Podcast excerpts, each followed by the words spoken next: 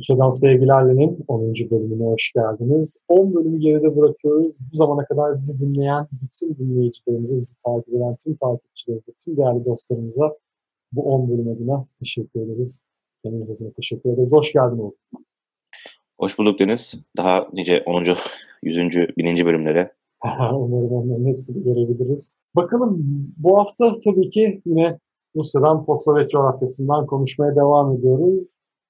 Özellikle geçtiğimiz hafta önemli bir gelişme oldu. Alexei Navalny Avrupa Parlamentosu'nun toplantısına katıldı telekonferans yoluyla ve önemli açıklamalarda bulundu.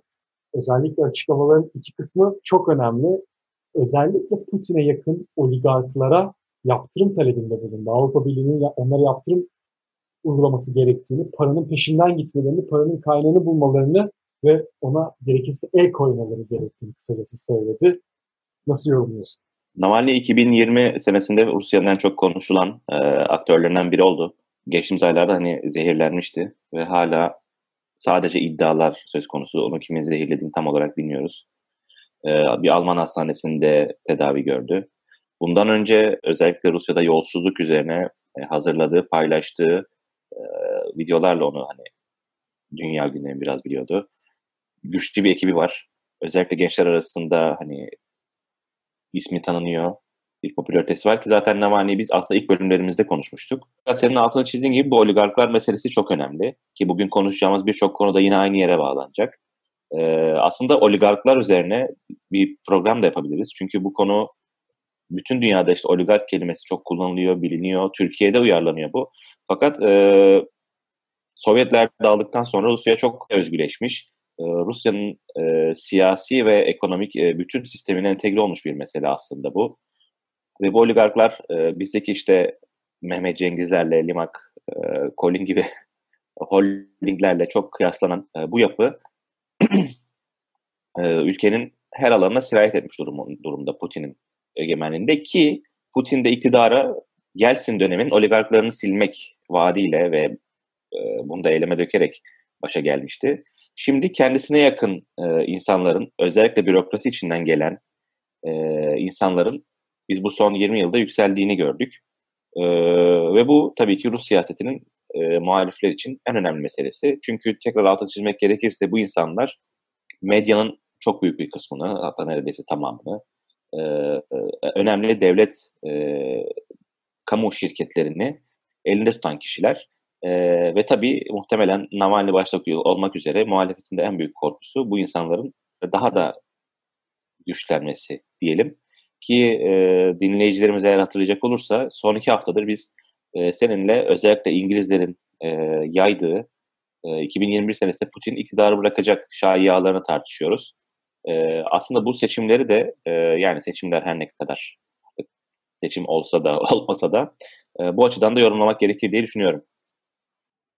Burada şunu ekleyelim. Yani Navalny'nin birazcık daha konuşmasının içeriğine girecek olursak isim vererek konuştuk. Yani Putin'e yakın oligarklar bir soru işareti değildi. Başta Usmanov'dan bahsettik. Zaten Özbek asıllı Rus'un ne kadar zengin olduğunu az çok biliyoruz ki Navalny ile sıkıntıları da 2020 senesine dayanmıyor. 2017 yılında daha Navalny'nin işte başında olduğu, içinde bulunduğu vakıf Usmanov'la alakalı bir yolsuzluk filmini ortaya döktüğü zaman Usmanov video yoluyla Navalny'nin işte suçlu olduğunu vesaire iddia ederek çok sert ithamlarda bulunmuştu kendisine.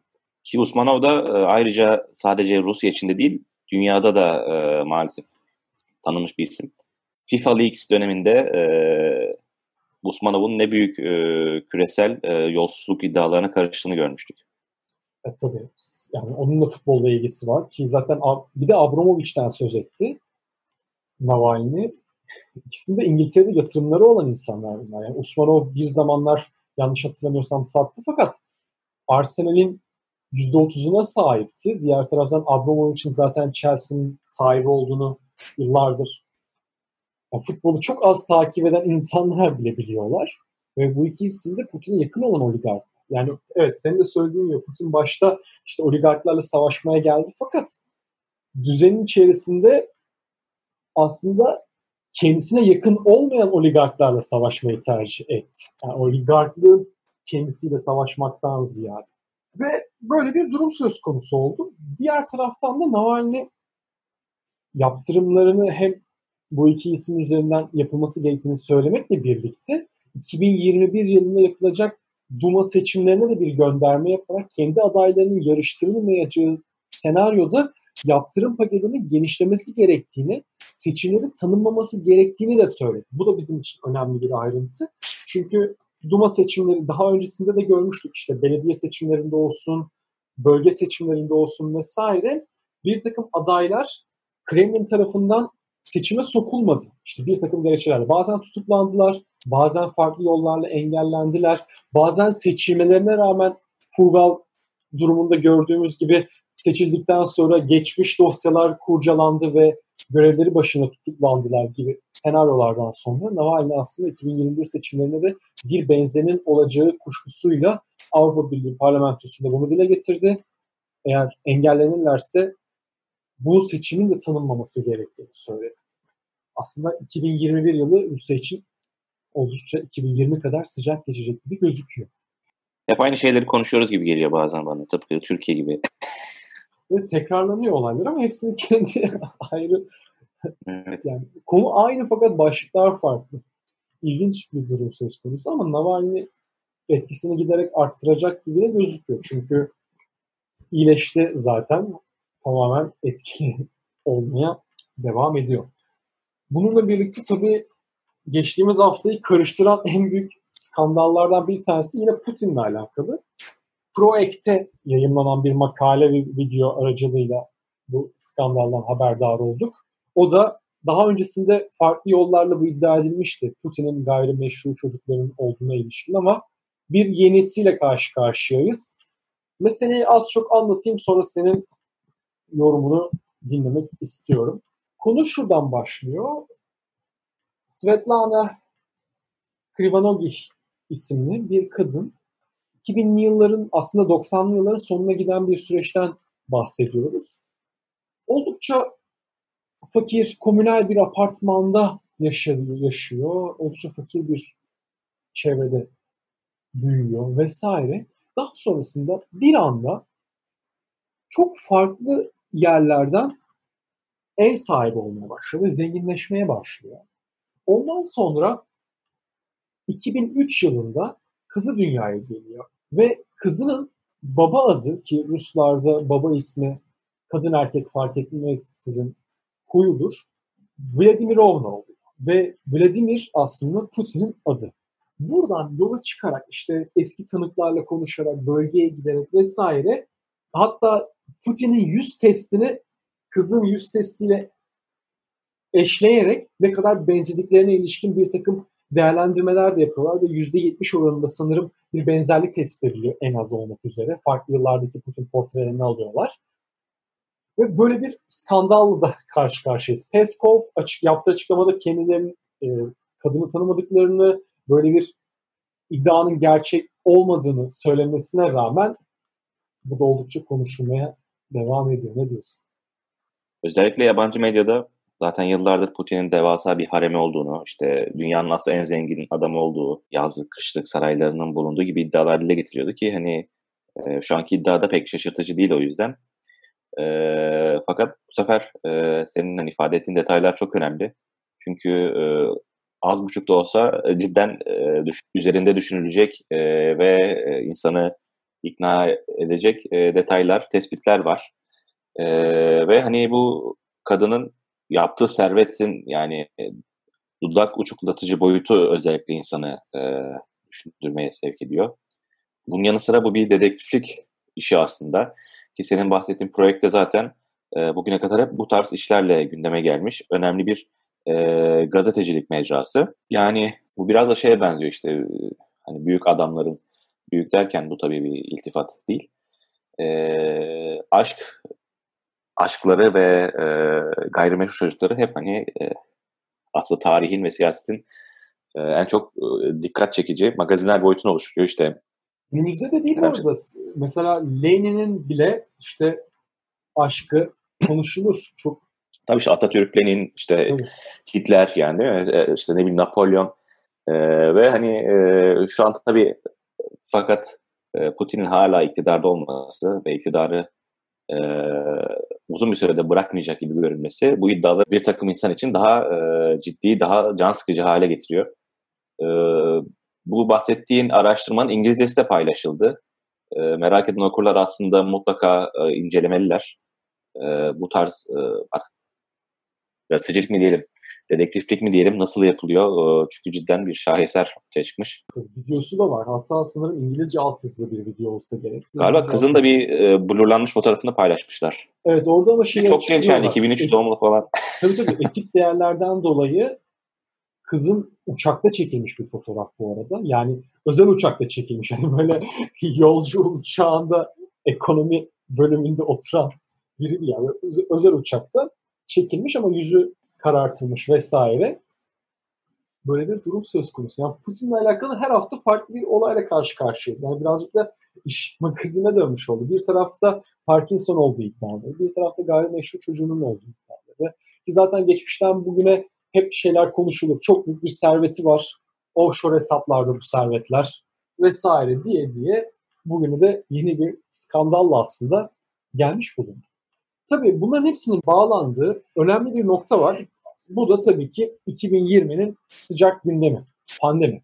Sadece pandemi değil, yani Rusya ekonomisini çok derinden yaralasa bile işte petrol fiyatlarının uzun bir süre düşük seyretmesi, Rusya ekonomisinin petrole bir bağımlı bir ülke olmasından kaynaklı bu petrol fiyatlarının dalgalanmasından dolayı direkt etkilenmesi derken yeni yayınlanan çalışmaların bir tanesinde de şu çok göze çarptı.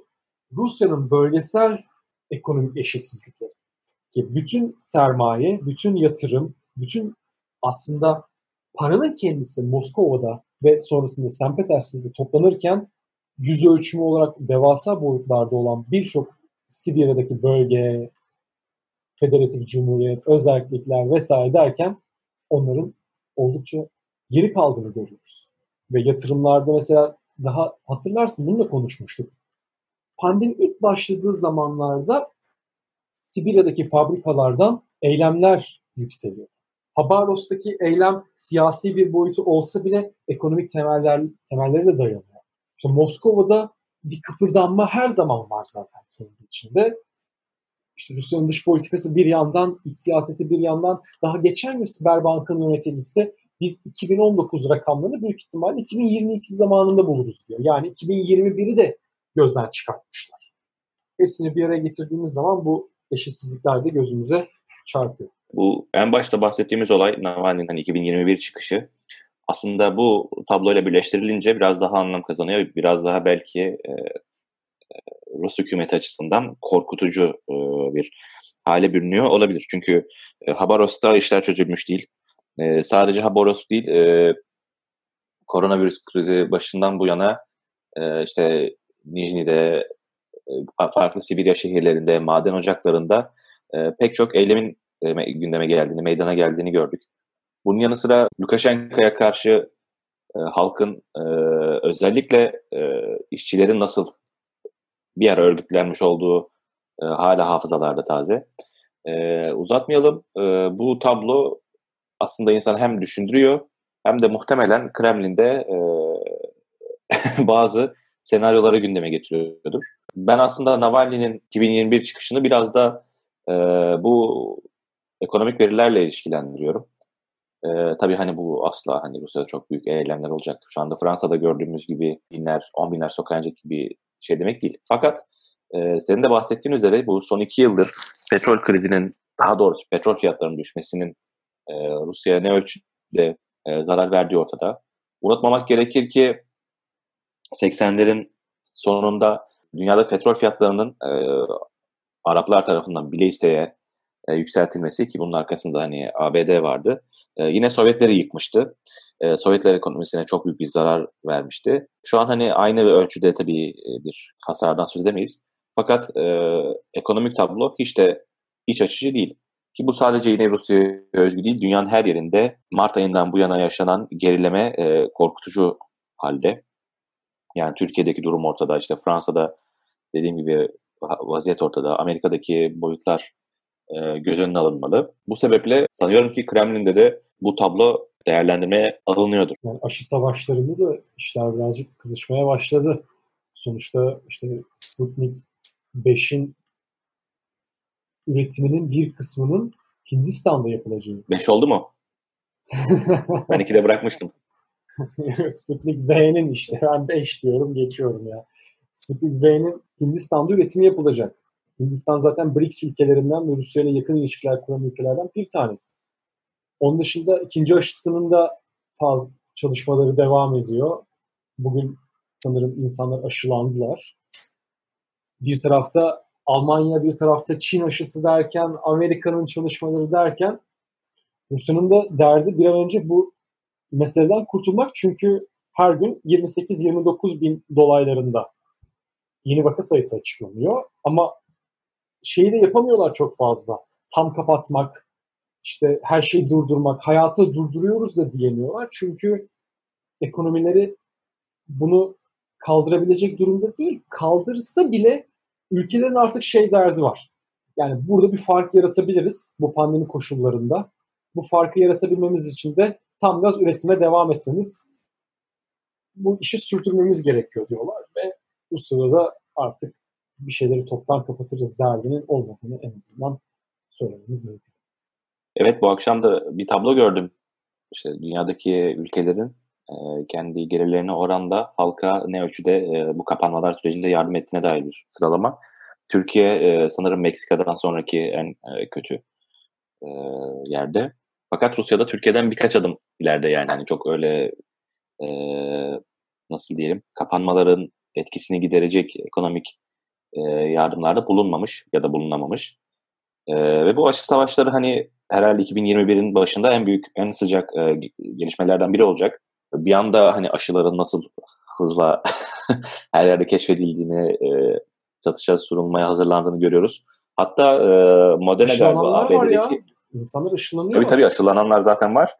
Ee, sanırım ABD'deki Moderna mıydı? Ee, Noel, Noel öncesine çekmiş sanırım piyasaya doz sunma işini öne çekmişler. Türkiye'de de sanırım Rus aşısı e, şu an yapılıyor. E, bir, birkaç insandan duydum aşılanmışlar. E, acil Çin aşısı şifalar. yapılıyor. Çin aşısı. Ondan korunma diliyoruz. Çin aşısı Ben-? Rusya Evet, evet. CNN sunulmadı mı? muhabirinin aşılandığını biliyorum. Deneyimlerini anlatıyordu en son. yani Rusya'daki bize gelmedi daha o zaman. Emin değilim ama Çin aşısı yapıldı CNN Türk muhabiri. Kendi öyle anlattı. 2020'yi çok kötü bir şekilde geçirdik. Ee, uğurlamaya hazırlanıyoruz. Fakat 2021'de pek iç açıcı gibi görünmüyor. Ne Rusya için, Kışa ne- girmedik ya. Bak yarın 1 Aralık Evet. kışa giriyoruz. Şimdi hatta bugün şey gördüm. Yani, şak, yani aslında bunun şakası yok. Çünkü hepimiz çok tehlikedeyiz ama şey denmiş. Yani sanırım bunu bir, bilim kurulu üyelerinden biri söylüyor. 2020'de hayatta kalmaya bakın. İşte Survivor bu. Gerçekten. İşte Survivor bu yani. Gerçek Survivor bu. O zaman en başta dediğim gibi e, umarım 100. 1000. bölümleri görebiliriz. Hayatta kalırız. Bilmiyorum artık. Yoksa belki de başka yerde yaparız bu programları. Benim söyleyeceklerim bu kadar. Var mı ekleyeceğim bir şey? Kapatıyorum yoksa. Artık haftaya daha iç açıcı bir gündemle. Yani daha belki Umarım görüşürüz. eğlenceli olur. O halde Rusya'dan Sevgilerli'nin 10. bölümünü burada noktalıyoruz. Gelecek hafta tekrardan görüşeceğiz. Kendinize iyi bakın. Hoşçakalın diyorum. Bizi dinlemeye, takip etmeye devam edin.